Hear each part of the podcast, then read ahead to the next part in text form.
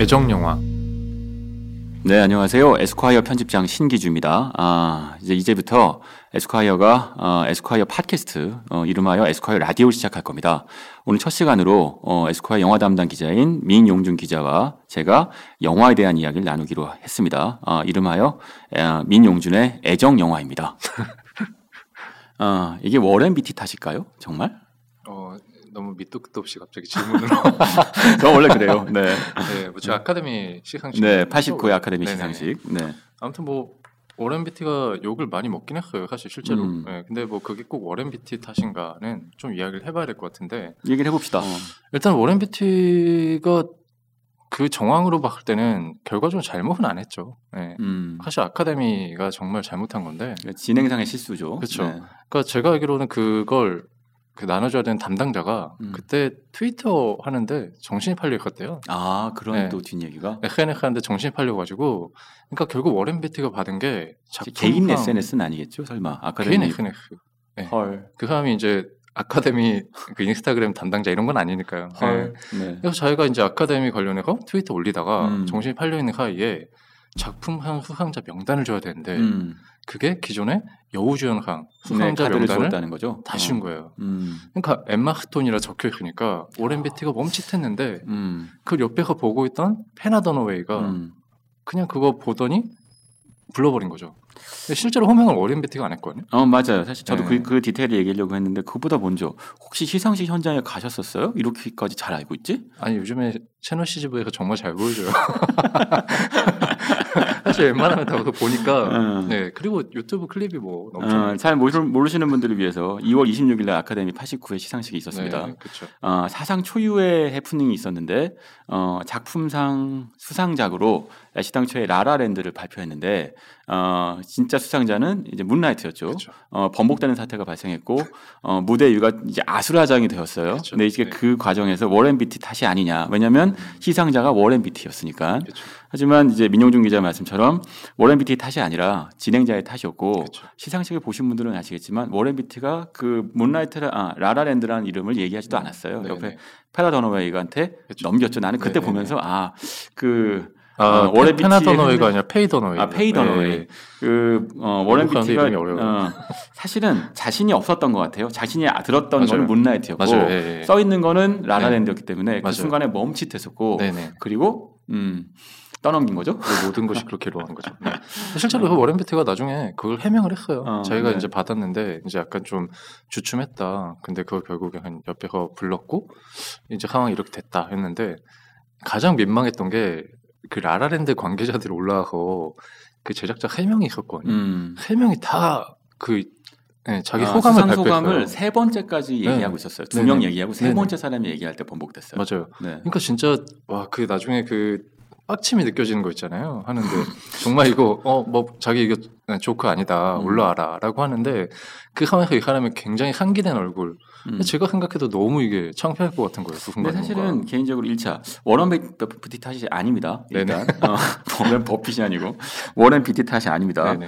어, 왜냐면 워렌 비티는 사실 그 상황에서 제가 봤을 때 그 상황을 수습하려고 애를 썼어요. 그 네, 제일 그렇죠. 마지막에 네. 어떤 일이 벌어졌냐면요 하면서 본인이 나가서 직접 맞아요, 설명을 맞아요. 했죠. 네네. 페이 더너웨이는 그, 자- 그 무대 위에 없었고 맞아요. 어, 그러다 보니까 그 시상식의 맥락을 모르 는 분들은 음, 어, 워렌 비티가 잘못 얘기한 것 아니냐라는 음. 얘기를 하지만 워렌 비티는 마지막까지 최선을 다한 쪽에 속하는 것이고 오히려 네. 근데 제가 이 얘기를 왜 하냐면 그 제가 뭐 본격연예 한밤 이런 방송 나와서 네네. 진행 어 이제 이 꼭지를 보도를 하더라고요 그 아, 방송에서 네네네. 근데 거기서도 그 이제 tone and manner가 워렌 비티 탓이다. 아, 어, 워렌 비티가 잘못한 쓸쓸한 뒷모습 뭐 이런 식으로 편집을.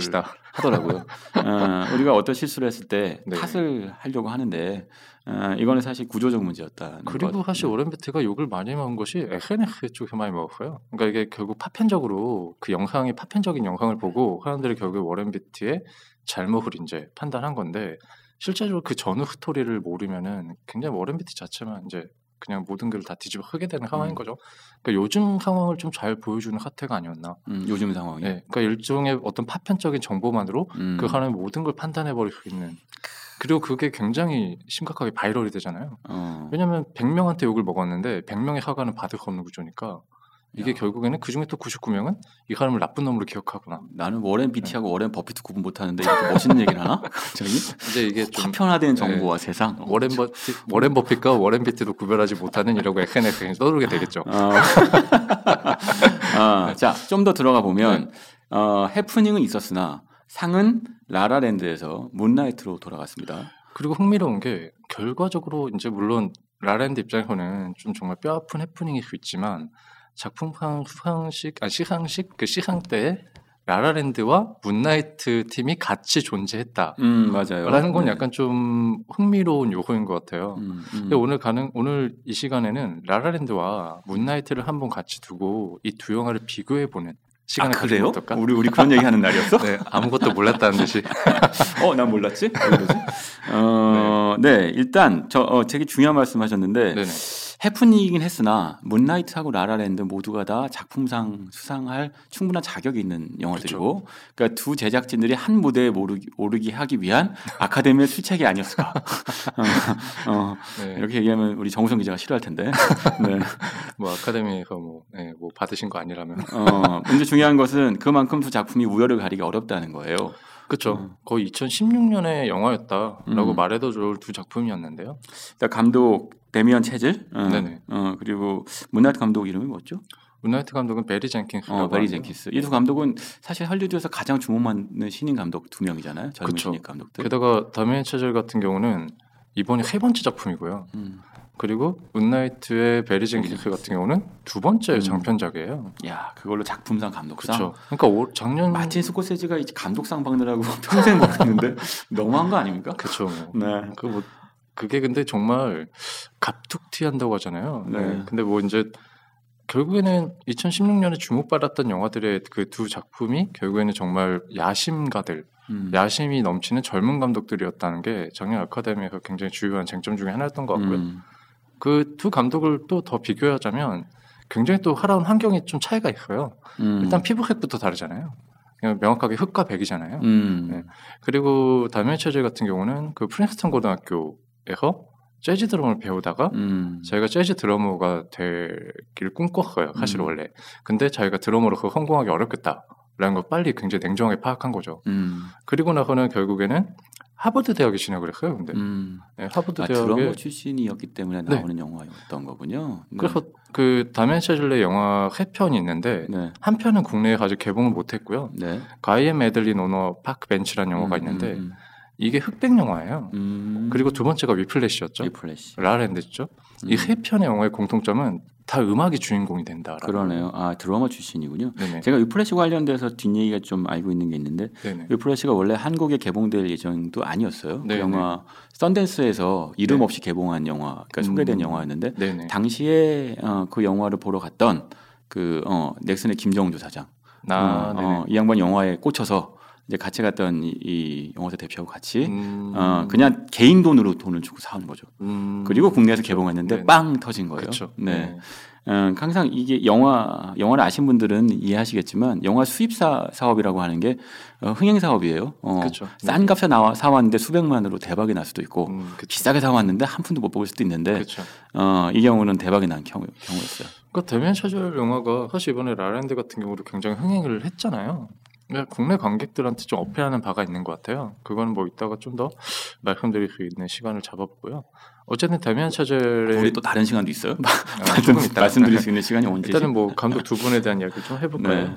그 다미안 차젤 같은 경우는 이번에 뮤지컬 영화를 만들었잖아요. 음, 근데 이 뮤지컬 영화를 원래 다미안 차젤이 되게 좋아하는 장르였다고 해요. 음, 그러니까 실제로 다미안 차젤 원래 대학교 때까지만 해도 영화를 그렇게 열심히 안 봤대요. 아 정말. 네. 근데 이 데미안 차젤에게 영화를 보게 만든 사람이 그 저스틴 허위츠라고 그 라라랜드 음악 감독이거든요. 아, 두 사람이 그 하버드 대학교 동문이에요. 음, 같이 학교를 다니면서 사실 같이 밴드를 했었어요. 아, 대학교 다닐 때. 근데 그 당시에 이 데미안 차젤이 뮤지컬 영화를 음, 이 저스틴 허위츠를 통해서 많이 소개를 받았다고 해요. 음, 그때 가장 많이 본 게 그 자크 드미 영화, 음. 자크 드미의 뮤지컬 영화, 네. 그 쉘부르의 우산 같은 영화를 본 거죠. 근데 그 쉘부르의 우산 같은 경우는 정말 라라랜드에 가장 적극적으로 차용된 영화이기도 하거든요. 이어지네요. 네. 그래서 그런 지점이 있고요. 이제 문라이트의 좀 베리 젠킨스 얘기를 해보자면 음, 아까 말씀드린 것처럼 어떻게 보면은 그 다미안 차젤 같은 경우는 좀 백인의 엘리트 코스를 밟은 느낌이거든요. 음. 근데 베리 젠킨스 같은 경우는 마이애미에서 음. 좀 가난한 약간 마약상들이 좀 드글거리는 동네에서 자란 거예요. 그러니까 문라이트의 배경이 되는 곳이죠. 맞아요. 예. 네, 마이애미 마약상 거리. 네. 맞아요. 네. 문라이트 자체가 굉장히 베리 젠킨스 입장에서는 거의 자전적인. 영화라고 네. 하는데 어, 흥미로운 게 그 문라이트 자체도 그 베리 젠킹스의 자전적이기도 하지만 문라이트의 원작자가 따로 있어요. 음. 어, 그래서 문라이트의 원작자가 어, 타렐 알빈 맥크레이니라는 음. 그 희곡 작가예요. 네. 근데 재밌는 게 이 사람이 희곡 작품 중에 뭐 달빛 아래 흑인 소년들은 음. 파랗게 보인다 라는 게 있는데 그 안에 문라이트라는 단어가 들어가는 거거든요. 아 영화에 나오는 네. 유명한 대사잖아요. 그쵸. 사실은 달빛에 비춰주면 모두가 푸르게 그쵸. 보인다. 와 또 하나는 하지만 모두가 다 음. 그들의 이름으로 나를 부르게 하지 말라죠. 그렇죠. 음. 이번에 남우조연상을 받았던 그 후안 역할을 했던 그 배우가 했던 대사인데. 근데 아무튼 그 아까 말씀드렸던 그 타렐 알빈 맥크레이니라는 그 희곡 작가가 이제 그 작품을 소개를 받은 거예요. 사실 음. 젠킹스 감독이. 근데 소개를 받았는데 그걸 보고 이제 8년 만에 이제 신작을 들어간 거예요. 음. 그 전에 멜랑콜리의 묘역이라는 예, 작품이 있었거든요. 음. 그게 첫 장편 데뷔작이었어요. 근데, 이게 뭔가 정 이게 정보가 이렇게 백과사전적이야. 근데 여기서 중요한 게 뭐냐면 왜이 희곡 작가 왜 어. 남들이 보면 뭐 보고 읽는 줄 알겠네. 아, 진짜. 보고 읽죠. 지금 보고 어? 읽어야지. 네. 근데 아무튼 그게 왜 중요하냐면 아까 제가 저스틴 화이츠가 결국에는 그 데미안 셔젤에게 영향을 미쳤다고 하는 거잖아요. 음.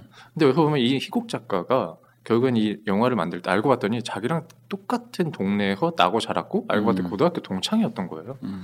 그러니까 이 희곡 작가도 이 작품이 자전적인 작품이었는데 음. 결국에는 베리 젠킹스 입장에서도 이 작품을 봤는데 거죠. 어 너무 음. 자전적인 거죠. 음. 그래서 이거를 영화화하겠다라 결정한 음. 지점이 있었거든요. 그러니까 흥미로운 게이두 야심가 뒤에는 음. 뭔가 이 야심가들이 만들어준 이야기의 배경이 된 인물들이 있었다. 음. 그 과정이 어떻게 보면 라라랜드와 문나이트라는 영화를 또 엮어주는 굉장히 중요한 포인트였다는 생각이 들거든요. 자, 그러면 이렇게 해보죠. 일단 영화에 대한 설명을 했고 영화 네. 보신 분들은 라라랜드는 굉장히 많으실 것이고 문라이트는 문라이트는 늘어나고 있는 추세일 겁니다. 어, 당연히 작품상에서 해프닝 때문이기도 하고 두 작품이 라이벌 관계여서 과연 음, 민용준 기자였다면 문라이트와 라라랜드 중에서 어떤 작품을 작품상으로 주었을까요? 저는 사실 그 생각을 하는데요. 많이 궁금하진 않아요. 네, 그럼 안 하면 안 돼요. 야, 좀 궁금해졌어요. 그러니까. 저는 네. 작품상 감독상을 문라이트와 라라랜드 둘중 한 작품이 하나씩 꼭 가져가야 된다 생각은 했어요. 음, 아카데미 들어가기 전에. 음, 근데 제가 개인적으로 문라이트의 베리 젠킨스가 감독상을 받았으면 좋겠다라고 생각한 음. 지점이 있었거든요. 왜냐면 그렇게 되면 음. 흑인 감독 최초의 작품 아니, 감독상을 수상하게 되는 결과가 나온 거예요. 음, 그리고 음. 물론 이제 이번에 라랜드 그 데미안 차젤이 받으면서 그 한 가지 또 다른 기록을 세우긴 했죠. 최연소 감독 이 수상작이 음, 되긴 네, 했거든요. 네. 근데 저 입장에서는 흑인 감독이 감독상을 받을 수 있는 되게 절호의 기회가 아니었나. 어, 근데 사실 개인적으로 민용준 기자는 히든 피겨스 좋아하는 걸로 알고 있는데 작품상 후보 중에 한 명 한 작품이에요. 그 히든 피겨스는 작품 하고 왜 저한테 지금 히든 피겨스 쓰겠다고 해놓고 왜 지금 저- 이러는 게 어딨어요? 아 근데 저 그런 거니까요. 히든 피겨스도 굉장히 좋은 영화긴 하거든요. 네. 근데 결국에는 아카데미 작품상과 감독상에 오를 만한 영화들 안에서도 결국에는 예를 들면 저도 좋아하는 컨택트도 그 작품상 후보에 있거든요. 네. 어, 근데 펜스도. 있고 핵소 고지도 있고 어, 핵소 고지는 좀 아니라고 봅니다. 맨체스터 바이 더 씨. 맨체스터 바이 더 남우주연 씨가 좋은? 작품이긴 한데 어 저희가 흔히 말하는 야심작이라고 말하기는 좀 어려워요. 그러니까 음. 그 안에 연기적인 측면이나 연출 안정성이 굉장히 돋보인 영화고 각본이 뛰어난 영화죠. 근데 음. 그래서 각본상을 받았잖아요, 실제로. 음. 근데 라랜드나 문라이트는 제가 느꼈을 때는 시대에 도전한 영화라는 생각이 들어요. 음. 라랜드가 정말 대단한 건 뭐냐면요. 이게 모두가 다 오리지널 넘버가 있는 뮤지컬 영화라는 거예요. 그러니까 왜냐면 대부분 뮤지컬 영화가 되는 것들이 그 브로드웨이 같은 데서 뮤지컬로 상영이 되고 음, 그 그렇죠. 대작이 돼서 음. 대중의 인지도를 얻은 뮤지컬 영화들이 대부분 영화 시카고 같은 겨- 경우가 그렇죠. 대표적이죠. 시카고나 뭐 네. 레- 우리나라 흥행했던 레미제라블이라든가 아, 뭐 그런 어쨌든 대작 뮤지컬들이 결국. 영화되는 건데 네. 그래서 사실 데미안 차젤이 원래는 위플래시 이전에 이 작품을 만들려고 했다 실패를 했었어요. 원래 는 음. 왜냐하면 그때 그 모든 스튜디오들이 오리지널 넘버 가지고는 안 된다였거든요. 음. 근데 위플래시가 대박이 터지니까 이제 데미안 차젤에게 공이 넘어간 거죠. 야 잘한다. 어떻게 그런 뒷얘기를 다 알지?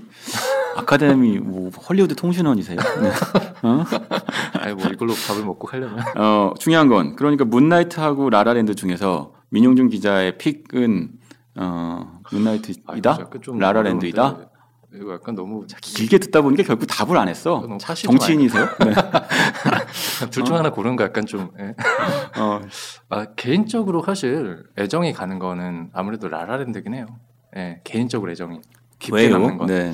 그래서 제가 저희 와이프도 저 라라랜드의 모든 것들을 수집하니까 정말 질색을 하고 있거든요 요즘에 라라랜드의 리을자만 봐도 예, 아, L자만 민, 봐도 민 기자님이 그거 네. 다 수집하고 있다고요? 아 제가 진짜 원래 안 그러는데 어, 내가 와이프도 질색한다. 아. 라라랜드 판넬을 혹시 뭐 잊지 못한 과거에 연인이 있는 거 아니야? 아, 그- 돌아가고 싶은 연인이 있는 것 같은데? 아니면은 저렇게 돌아가면 어 떨까 생각을 하고 있겠죠. 아하 그렇군요. 저는 어, 라라랜드하고 뮤- 문나이트 중에서는 2017년 아카데미 89회의 작품상의 네. 당연직 수상자는 어, 문라이트여야 한다고 생각합니다. 음, 네네. 아 작품상. 음, 작품상이요. 네네네네. 네. 아니었다면 음, 실망했을 거예요. 저는 만약에 문나이트 감독상을 받았으면은 그래도 괜찮았다고 생각하는데. 그러니까 그럼 저한테 왜냐고 물어봐야지. 그럼 네. 어, 그러니까 안 궁금한 거지? 네. 왜 왠가요? 그럼? 됐거든요. 네. 어? 네. 어, 일단 아주 신기주스러운 해석을 하면 2016년 영화상 아카데미였다면 네. 문라이트가 받기 어려웠을 거예요. 네. 어, 그러니까 아시겠지만 2016년은 화이트 워싱이 된 아카데미였잖아요. 네. 대 작품상은 스포트라이트였고 그렇죠. 남녀 주연상 뭐 모든 상을 다 음. 백인들이 휩쓸었습니다. 그렇죠. 그거는 어, 오바마의 마지막 해였기 때문이었을 거예요. 그러니까 저는 아카데미뿐만 아니고 많은 것들은 정치적인 요소가 작용한다고 봅니다. 그러니까 문라이트하고 라라랜드도 작품의 가치로 누가 어떤 게 더 옳다 그르다 이야기할 수 있겠어요. 네. 그러니까 점수를 채점할 수 있는 것도 아니겠고 다만 올해 아카데미는 네. 어, 처음부터 끝까지 시종일관 어떤 정치적인 메시지를 던지기 위해서 애를 쓰고 있었어요. 네. 네. 어, 그게 대표적으로 나무 조연상, 여우 조연상을 흑인 배우가 휩쓰는 그렇죠. 어, 아카데미 역사상 최초의 사건이 일어났었고 네. 네. 그 외에도 어, 많은 흑인 배우들 스탭들이 주요한 상, 한 상 의 후보가 되기도 하고 상을 받았죠. 네. 그러면 그 피날레는 문라이트였어야 하는 걸 거예요. 이게 사실은 일차적으로 정치적인 목적이 있습니다. 왜냐하면 지금은 어, 트럼프 행정부 시대니까요. 트럼프의 시대니까. 네. 네. 뭐 어떻게 보면은 뭐 물론 이제 그 생각은 들긴 하는데 너무 또 정치적으로 읽으시니까 아니 민, 민 기자님이 열심히 영화를 읽으시니까 제가 정치를 읽은 거죠. 네. 네 알겠습니다. 근데 어, 그리고 또 하나는요 네네. 이런 게 있어요. 어, 문라이트에 대한 얘기 이제부터 하게 될 텐데 네네. 문라이트는 음, 그러니까 성적 소수자이자 그렇죠. 어, 경제적 소수자 약자이자 그렇죠. 어, 빈민이니까 네네. 또 인종적 소수자인 흑인 이 그렇죠. 주인공이에요. 근데 그럼 이게 퀴어 영화냐? 저는 퀴어 영화로 읽기보다는 그런 그 주변부에 있는 비주류의 인간이 음, 자신의 이름을 찾아가는 이야기로 읽었거든요. 네네. 어, 근데 그 이름을 찾아가는 방식은 이제 영화에 보시면 아시겠, 아시, 아시겠지만 시작은 리틀, 두 번째는 샤이론, 세 번째는 블랙이라고 하는 소 네. 제목이 있잖아요. 그렇죠. 그 소제목의 이름은 한 명, 샤이론이라는 소년의 세, 다른 세, 명, 세 가지 이름인데 네. 그가 원하는 이름, 네. 또 사람들이 부르는 이름, 리틀, 그리고 실제 어, 어머니가 지어준 이름, 샤이론 네. 이런 것들이 있습니다. 그러니까 우리는 어, 세상과 맞서서 세상의 나를 어, 블루라고 부르죠. 어, 여기 영화에 나오는 비유를 하자면 네. 어떻게 부르고 싶어 하는데 그들에 맞서서 나를 어떻게 부르게 만들어야 하고 네. 내가 누군지 나 스스로 이름을 호명해야 하는 거예요. 어, 그게 사실은 지금 시대에 어, 요구되는 화두인 것 같았거든요. 어, 근데 그 뭐- 스스로 네. 나를 일으켜 세우는 사람의 존, 이, 이야기인 거죠. 라라랜드는 반면에 어, 그들은 서로한테 의지하고 그 안에서 낭만을 찾지만 과거를 받아들이는 성숙함은 있으나 네. 그러나 라라 아, 문라이트만큼의 치열한 고통은 없었던 게 아닌가 싶어요. 근데 저는 사실 문라이트가 그렇게 치열한 영화로 생각하진 않거든요. 문라이트는 오히려 음. 그 시간이 오히려 그렇게 흘러간다라는 걸 인정한 영화라고 생각을 했어요. 뭐냐면은 음. 뭐그 샤이론이 어쨌든 중간 챕터에 나오고 리틀 샤이론 블랙 이렇게 가잖아요. 근데 음. 이 이름이 세 이름인데 사실 리틀이라는 이름은 얘에 대한 어떤 혐오가 점철된 이름이었죠. 그러니까 이 아이가 작고 놀림감이 됐을 때 친구들이 붙인 별명인데요. 블랙이라는 이름은 그 샤이론의 굉장히 친한 케빈이라는 친구가 음. 있죠. 그 케빈은 샤이론과 굉장히 사이가 좋은 친구고 네. 결과적으로 어떤 애정을 갖게 되는 관계가 됩니다. 근데 그 케빈이 붙여준 애칭이었거든요. 블랙은. 음. 근데 흥미로운 건 뭐냐면 결국 그 리틀과 샤이론과 블랙 이세 챕터의 제목만 보면 결국 이 사람이 삶을 회복하고 있다는 느낌이 드는 거예요.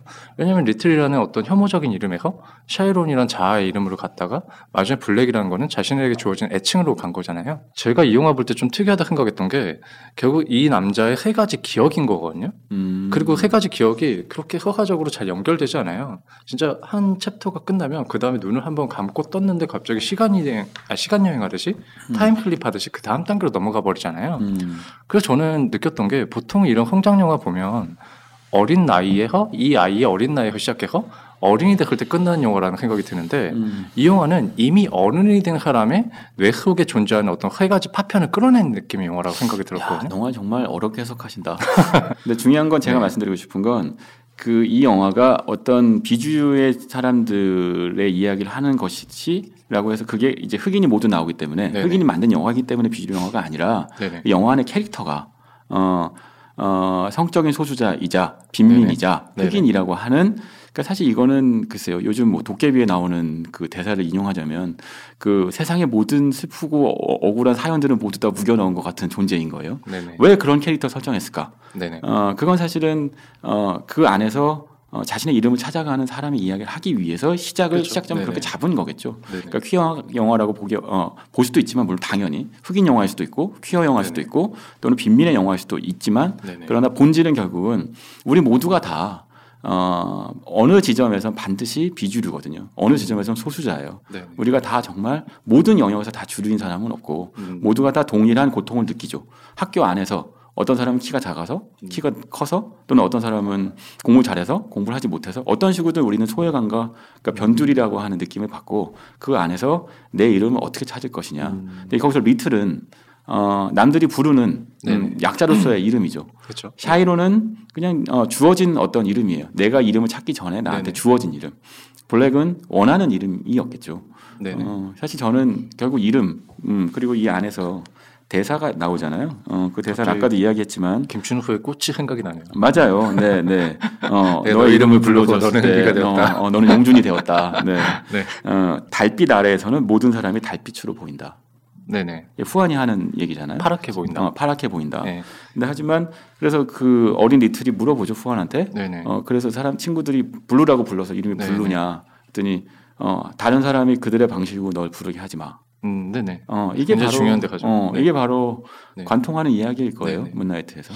네. 결국에는 뭐 퀴어 영화다 아니면 뭐 흑인 영화다 이러는데 아까 말씀드린 것처럼 저는 그냥 성장 드라마라고 말하는 게 맞는 것 같고요. 맞아요. 네. 네. 네.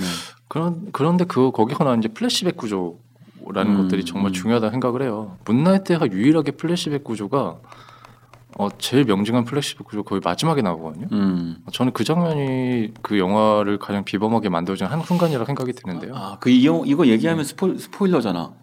아니 무슨 나쁜 사람이네. 스포일러는 영화의 감상에 지장을 주는 이야기를 하는 건데 이 영화는 음. 제가 한 두 시간을 떠들어도 이 영화 보면은 이런 내용이 할 거야 아, 제 생각에는 네. 문라이트는 정말 어떤 의미에서 스포일러에 대한 어떤 제약이 없는 영화인 것 같고요 알겠습니다. 라랜드는 네. 제약이 있죠 아, 그렇군요. 네, 라랜드는 오, 정말- 라라랜드 뭐예요? 뭐 어떻게 뭐 라랜드는, 해피엔딩이에요? 네. 라랜드는 약간 그거잖아요 뭐 마지막에 그 알고 봤더니 라이언 고슬링이 귀신이다 아, 정말로? 그리고 엠마 스톤이 절름발이다 아, 나 안 봐, 안 봐. 네.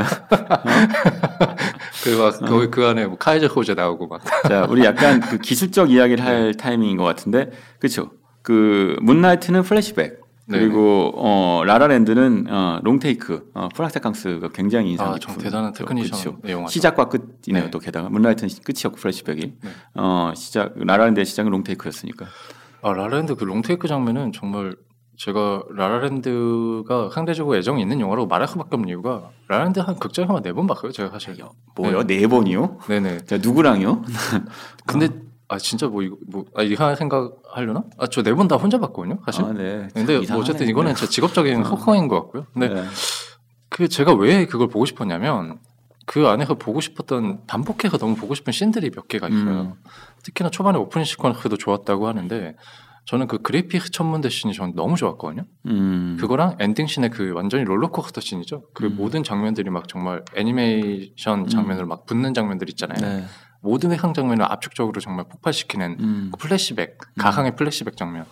어, 저는 그 장면은 보고 또 봐도 너무 좋더라고요. 어. 네. 근데 거기서 나오는 기교라는 게 정말 초반에 그 롱테이크 씬이 어떤 사람 그 얘기를 하더라고요. 이거 드론으로 찍은 거 아니냐 라는 이야기를 할 정도로 카메라 쇼트가 앞뒤 전후 좌우로 움직이는데 사실 그 고가도로에서 말도 안 되게 움직임을 보이잖아요. 그렇죠. 저도 되게 궁금했었고 이게. 근데 결국에는 인터뷰 찾아보니까 고가도로를 주말 이틀 동안 비우고 찍은 씬이라고 하더라고요. 그게. 음 들었어요. 네. 네. 그리고 어쨌든 무용후를 잔뜩 모아서 하니까 음, 음. 그게 리허설이 정말 중요하잖아요. 음. 그래서 결국에는 그 고공 촬영을 하고 뭐 그렇게 촬영하다가 한 번 실제로 무용수가 그 카메라에 부딪혀서 사고가 날 뻔도 했다고 하더라고요. 결과적으로. 뭐지, 정말 할리우드에 사세요?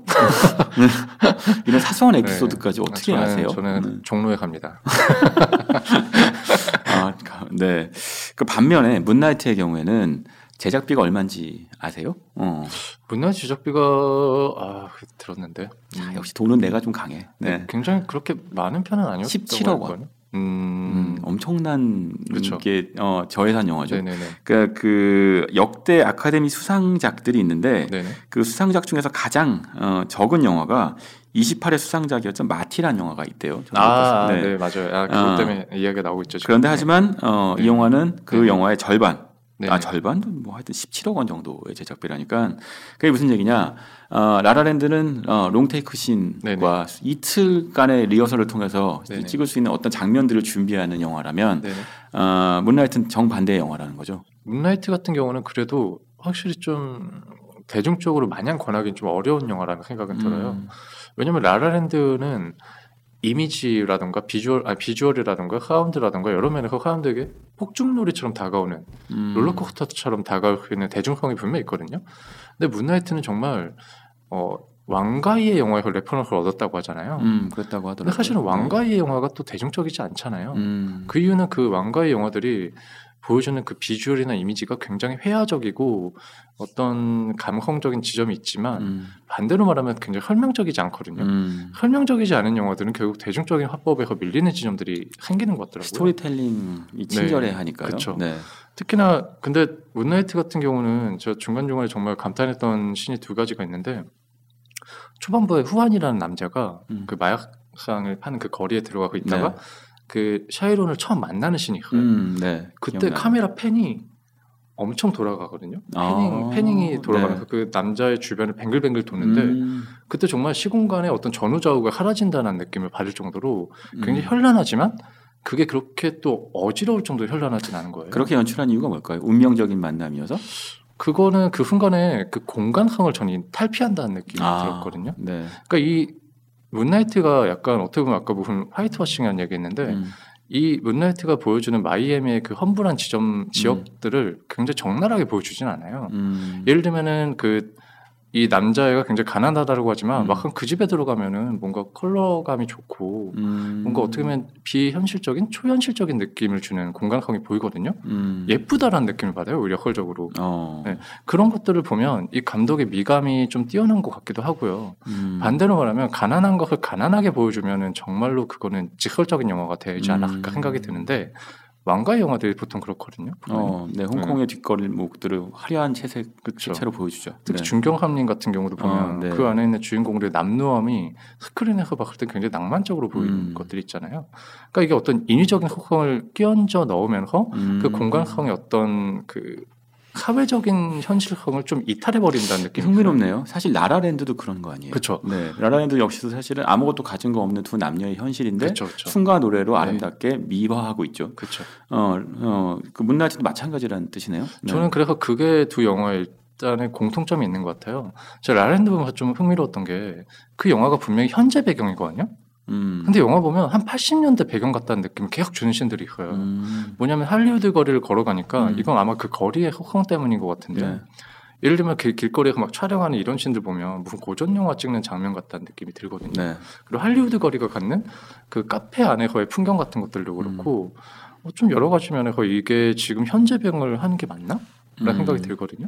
게다가 그 영화에서 취하는 뮤지컬이라던가 어떤 재즈 음악의 요소들이 네. 어, 굉장히 좀 요즘 시대의 와는 좀 벗어나 있는 트렌드잖아요. 음, 그 영화 자체가 굉장히 고전적인 느낌을 주기 위한 어떤 요소가 굉장히 많다면 문나이트 같은 경우는 이 인물들의 어떤 사회적인 현실을 뭔가 그런 박탈감 같은 것들을 주지 않기 위해서 어떤 영상의 감각으로 처리한 것들이 있는 것 같아요. 음, 대표적으로 이 영화가 그 왕가희 감독의 그 흑태 프린팅 장면을 정말 많이 차용을 음, 하거든요. 음, 그 흑태 프린팅이 뭐냐면 어 영화를 촬영을 하면 24프레임이에요. 영화가 한 1초에 24개의 장면이 있다는 얘기잖아요. 음, 근데 흑태 프린팅이 왕가이가 정말 잘 크는 건데 그 중에 16개 정도만 놔두고 8개의 음, 음, 그 프레임을 걷어버리는 거예요. 그렇죠. 네. 근데 그럼 8개의 프레임을 뭘로 채우냐?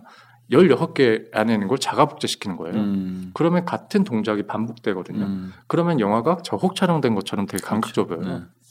근데 문나이트가 그걸 정말 많이 컸거든요. 실제로. 그 얘기는 네. 어, 이 말씀 흥미로운데 문나이트조차도 마이애미의 뒷골목의 마약상들의 거리임에도 불구하고 그 현실 자체는 어, 쓸쓸하고 찬란하다는 거죠. 어, 그러니까 아주 정서는 쓸쓸하지만 네. 그러나 그 자체를 남루하게 그려 보이지 보여주지 않는다는 것. 네 네. 근데 이게 젊은 감독이에요. 또 역시 베리 젠킨스 역시 어, 마찬가지로 그 데미안 차즐 역시도 그렇죠. 두 남녀의 현실을 어, 아름답고 화려하게 보여주고 있는 거죠. 이게 이 시대의 정서일까요?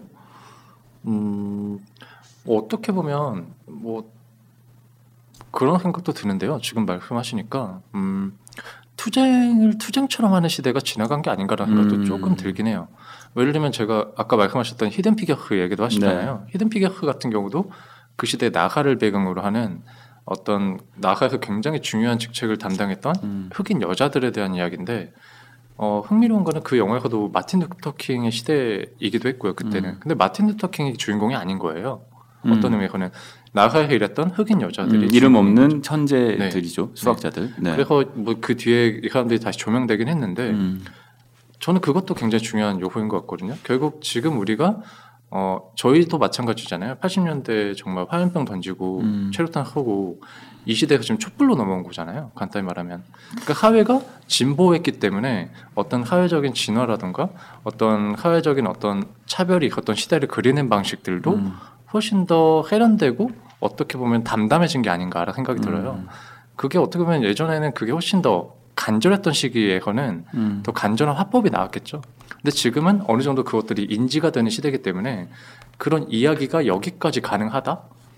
어, 이런 소재를 가지고도 이런 이야기가 가능하다라는 어떤 어, 스토리 문법의 진화라고 볼 수 있지 않을까. 저는 확장? 이런 이런 네. 것 같아요. 거기서 이제 민영중 기자가 말씀하신 거를 이어 보면요. 저는 그 문나이트에서 가장 흥미로웠던 장면은 네네. 어, 일부에서 후안이 등장합니다. 네네. 그러니까 사실은 이 소년한테는 아버지가 없어요. 그렇죠. 어머니는 마약에 쩔어 있기 때문에 네. 어머 어, 아이 아들을 사랑할 수 있는 능력이 없습니다.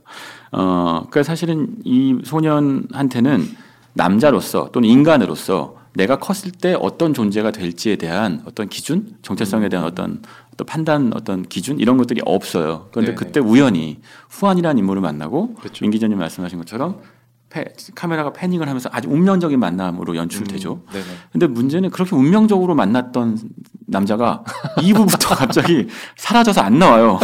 어. 그러니까 제가 어. 그 순간 어 굉장히 그냥 의아했거든요. 갑자기 히스콘. 어 맞아요. 그리고 어 알고 봤더니 어 아, 이거 스포일러인가? 어 알고 봤더니 이 사람은 네. 그어 마약상이었기 때문에 네, 네. 거리에서 죽었겠죠. 네, 네. 어 장례식을 치렀다 정도의 대사로 처리되는 거거든요. 그렇죠. 네. 어 저는 사실 이 영화가 어 뛰어난 지점 중에 하나가 여기에 있었다고 생각해요. 음, 후안과의 만남을 통해서 이, 이 어, 어, 샤이론이 그러니까 드디어 내가 어떤 남자가 되겠다, 네네. 어떤 사람으로 성장하겠다는 네네. 기준이 생겼는데 그 기준이 어느 순간 사라진 거죠. 굉장히 과감한 점프를 통해. 대부분이 형식한 네. 거죠. 네네. 그게 사실은 시대의 정서라고 저는 느꼈어요. 음, 라라랜드도 마찬가지입니다. 네네. 그러니까 그 뮤지컬 영화의 사랑 영화의 장르의 핵심은 음, 결국은 어, 밀고 당기고 싸고 그러다가 결국은 헤어졌지만 다시 음. 만나서 해피엔딩인데 네네. 순간에 결정적으로 이 네. 두 남녀 배우는 어, 서로의 행운을 빌어주지만 그리고 4년 뒤로 뛰죠. 어 그렇죠 네. 그리고 어떤 결과가 이루어지잖아요. 네네. 근데 그 결과는 우리가 장르에서 기대하는 결과가 아니지요. 그렇죠. 네. 어 결국은 이두두 영화 모두가 다 현실을 밟고 넘어서는 부분이 음. 있는 거예요. 그렇죠. 어, 성장 영화인데 성장의 기준이 되어주는 아버지의 존재를 네네. 부정하는 것이고 음. 사, 사라지게 만든 것이고 네. 어, 사랑 영화인데 사랑을 넘어서는 거죠. 음, 그거는 어떻게 보면 또 개인적인 갈망이 거기 닿아있기 때문에 그렇게. 아니 영화를 보는 네. 방법인데 아니, 근데 어, 저는 굉장히 네. 동의하고요.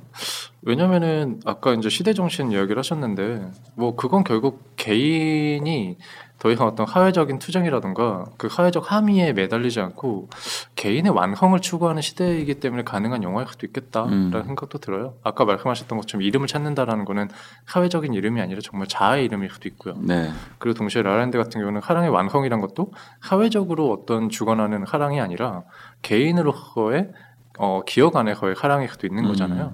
그러니까 결국에는 자아의 완성이 굉장히 중요한 시대에 나온 두 편일 수도 있겠다는 생각이 문득 드네요. 사실. 음, 네, 결국은 아카데미 작품상으로 네. 두 영화가 동시에 호명되어서 네. 어, 무대에 올랐다는 것이 고도의 연출이 아니었는가. 어? 아이, 그렇, 그렇게도 몰고 가시기엔 두 영화 굉장히 좋은 영화예요. 저는 올해 아까 그러니까 두 영화의 제작진을 모두 다 무대에 올리기 위해서 어, 워렌 버 워렌 버핏, 워렌 비트를 네. 한정에 빠뜨린 게 아니냐는 거죠. 나중에 뭐 그 아카데미 이제는 말할 수 있다. 아카데미 어. 협의 한번 취재 한번 이제 마무리할 때가 되었는데 배우 얘기를 조금만 더 하죠. 우리 네네. 배우 얘기 많이 안 했는데 여기서 사실은 우리가 약간 중점적으로 대화해야 될 인물은 엠마 스톤이에요. 라라랜드. 저는 약간 좀 사실 엠마 스톤이 받은 것에 대해서 반감은 없지만 음, 반감을 가지실 필요 써봐야 소용 없어요. 근데 네. 좀 아쉬움은 있어요. 네. 엠마 스톤이 적자였나라는 생각은 사실 의심은 있거든요. 음, 여우주연상 부문과. 음. 네, 왜요? 네. 저는 사실 그 어떻게 보면은 국내에서 개봉은 안 했지만 그 엘르라는 영화가 있어요. 어, 이자벨 유베르. 네. 네. 엘르라는 영화에 보면 이자벨 페르가 원래는 그 골든글러브에서 여우 주연상을 받았거든요, 실제로. 음, 음, 네. 음. 그래서 사실은 이자벨 페르가 굉장히 좋은 연기를 했을 것 같고 음. 어떻게 보면 엠마 스톤이 맡은 그 역할이 아카데미에서 전형적으로 여우주연상 상을 주던 역할은 아니었다는 생각이 들거든요. 어, 저는 사실은 그 배후 그 후보들이 있죠. 나탈리. 포트만, 제키. 그 그쵸. 저는 네. 알지만 민용준 기자님은 제키에서 나탈리 포트만이 받을 것 같다는 얘기를 했던 것 같은데요. 그러니까 가능성이 받았으면 있을 것 좋겠다. 네. 골든글러브 보고 좀 생각을 접었어요. 네, 음. 골든글러브에서 나탈리 포트만이 그때 만약에 받았으면 아카데미에서도 받지 않을까 생각을 야, 했는데 누가 보면 민용준 기자가 아카데미 회원인 줄 알겠네. 네. 어, 그럼 또 누가 받았으면 싶었어요. 네. 근데 사실 저는 그래서 메릴 그- 스트립, 플로렌스. 아니요 메릴 스트립은 사실 플로렌스를 갖고 받기에는 좀 아까운 배우고요. 음. 네, 그리고 플로렌스라는 영화 자체가 여우 주연상으로 좀 뭔가 거론하기에는 메릴 스트립의 연기를 끝까지 본 음. 사람들 입장에서는 그냥 어떤 소품 같은 연기를 했기 때문에 네. 그건 아니었던 것 같고요. 그러니까 초반 저는 나탈리 포트만이나 이자벨 위페르 둘 중에 하나가 아니었나 생각을 하긴 했었어요. 음. 근데 어, 좀 엠마 스톤을 선택한 건 좀 의외였다는 생각이 좀 들긴 해요. 네. 그래서 개인적으로는 왜냐면 나탈리 포트만 같은 경우는 그 전에 아무래도 블랙스완으로 받았던 게 좀 영향을 미치지 않았나. 라는 생각도 저는 들기도 하고요. 음. 이자벨 위페르 같은 경우는 아무래도 어, 할리우드 배우라고 말하기는 좀 어렵잖아요. 네. 그 아카데미에 가는 기존의 어떤 그 고수하는 보수성 같은 것들이 좀 영향을 미쳤다는 느낌이 들고요. 근데 엠마 스톤이 어떻게 보면은 가장 파격적인 선택처럼 보일 수도 있지 않을까 생각 들기도 해요. 그러니까 저는 엠마 스톤의 선택은요. 2012년도에 그 실버 라이닝 플레이북으로 제니퍼 로렌스한테 줬- 줬었던 때 음, 그때하고 같은 선택이었다고 생각했어요. 음, 그러니까 상이라고 하는 것은. 어, 어, 잘한 배우들, 뭐 대표적으로 메릴 스트립은 거의 매년에 가까울 정도로 후보작에 오르기 때문에 그렇죠. 네. 그런 인물들한테 평가를 해주는 부분이 있지만 네네. 그러나 조금은 어, 아직 더 성장해야 하지만 음. 그러나 그 의미를 부여해서 네. 그 배우한테 스포트라이트를 해주는 네, 부분이 네, 분명히 있는데 네네. 어, 그게 사실은 대표적으로 2012년도에 제니퍼 로렌스였죠. 네네. 그럼 이번 경우에도 엠마 스톤도 비슷한 유형이 아니었다 싶어요. 제가 네. 느끼기에는 저보다 편집장님이 더 아카데미 회원 같은 느낌이에요. 제가 그렇게 하라고 했어요. 네. 어, 네. 어, 그러니까 사실 그 우리가 상, 이 그 라라랜드하고 그리고 네네. 문라이트를 이야기할 때요.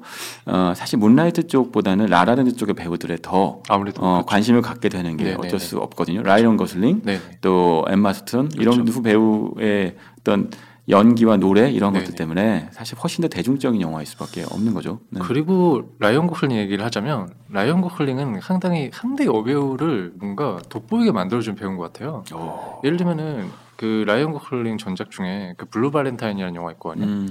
이 영화로 미셸 윌리엄스가 아카데미 그 후보작에 올라갔어요. 아. 연기 부문에 그 얘기는 돋보여 주는 게 아니라 남 좋은 일만 해주는 남자 배우구나. 어떤 면에서 그런 배우들이 있죠. 아 나갔네. 아, 그- 네. 그런가요? 비웃어요? 네. 제가 제가 사실은 뭐 편집장님 하길 일은 아니 없으니까. 네, 됐습니다. 네. 근데 아무튼 라이언 고슬링 같은 경우는 사실 아, 남우주연상 후보에는 올랐지만 네. 남우주연상을 못 받을 것이 왠지 보이는 배우거든요. 음, 네.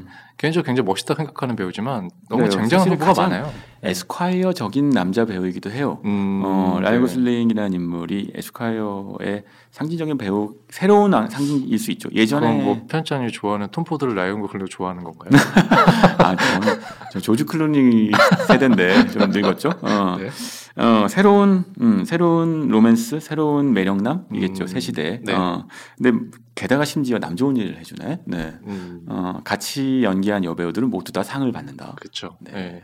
뭔가 좀 돋보이는 지점이 있는 것 같아요. 근데 그거는 결국 이 사람이 갖는 어떤 남성적인 attitude가 어, 자신을 드러내는 거라 자신을 드러내기보다는 음. 상대편을 뭔가 배려하는 느낌의 캐릭터거든요. 항상. 아, 그게 어떻게 보면 그렇지 않나 싶기도 하고요. 야, 나갔네 정말. 네. 그리고 문라이트의 배우를. 네. 아까 이야기를 한 번 더 하자면 문라이트가 제가 제일 좋았던 배우는 그 자넬 모네라는 배우예요. 아, 네. 네, 그 테레사 역할. 음. 그러니까 샤이론을 굉장히 돌봐주는 후안의 그 히든 피겨스에도 나오지 않아요? 아, 히든 피겨스 네. 나와요.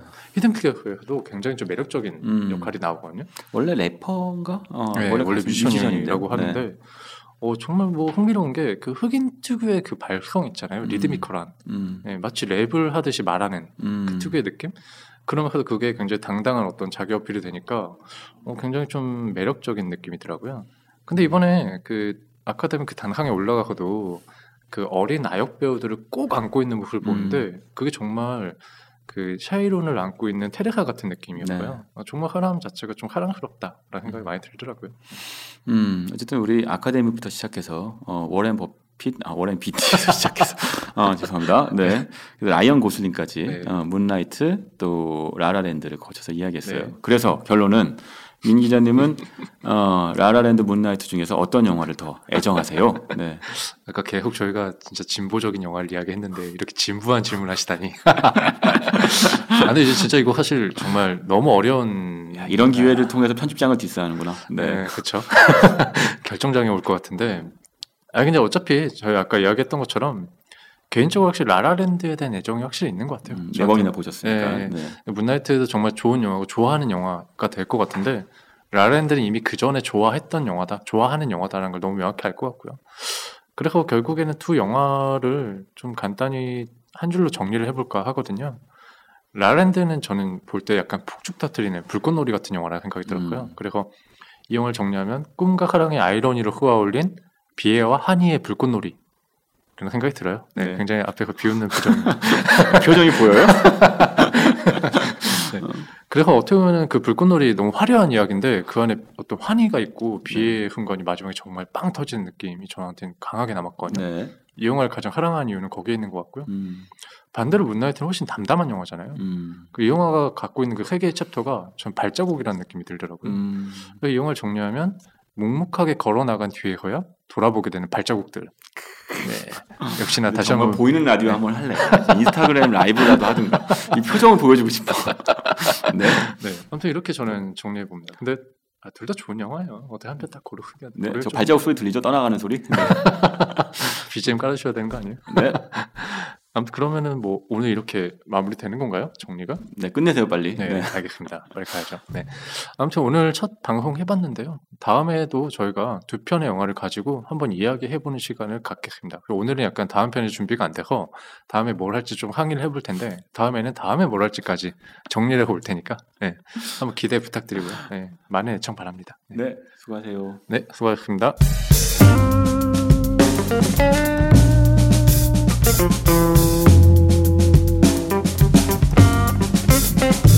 민용준의 애정영화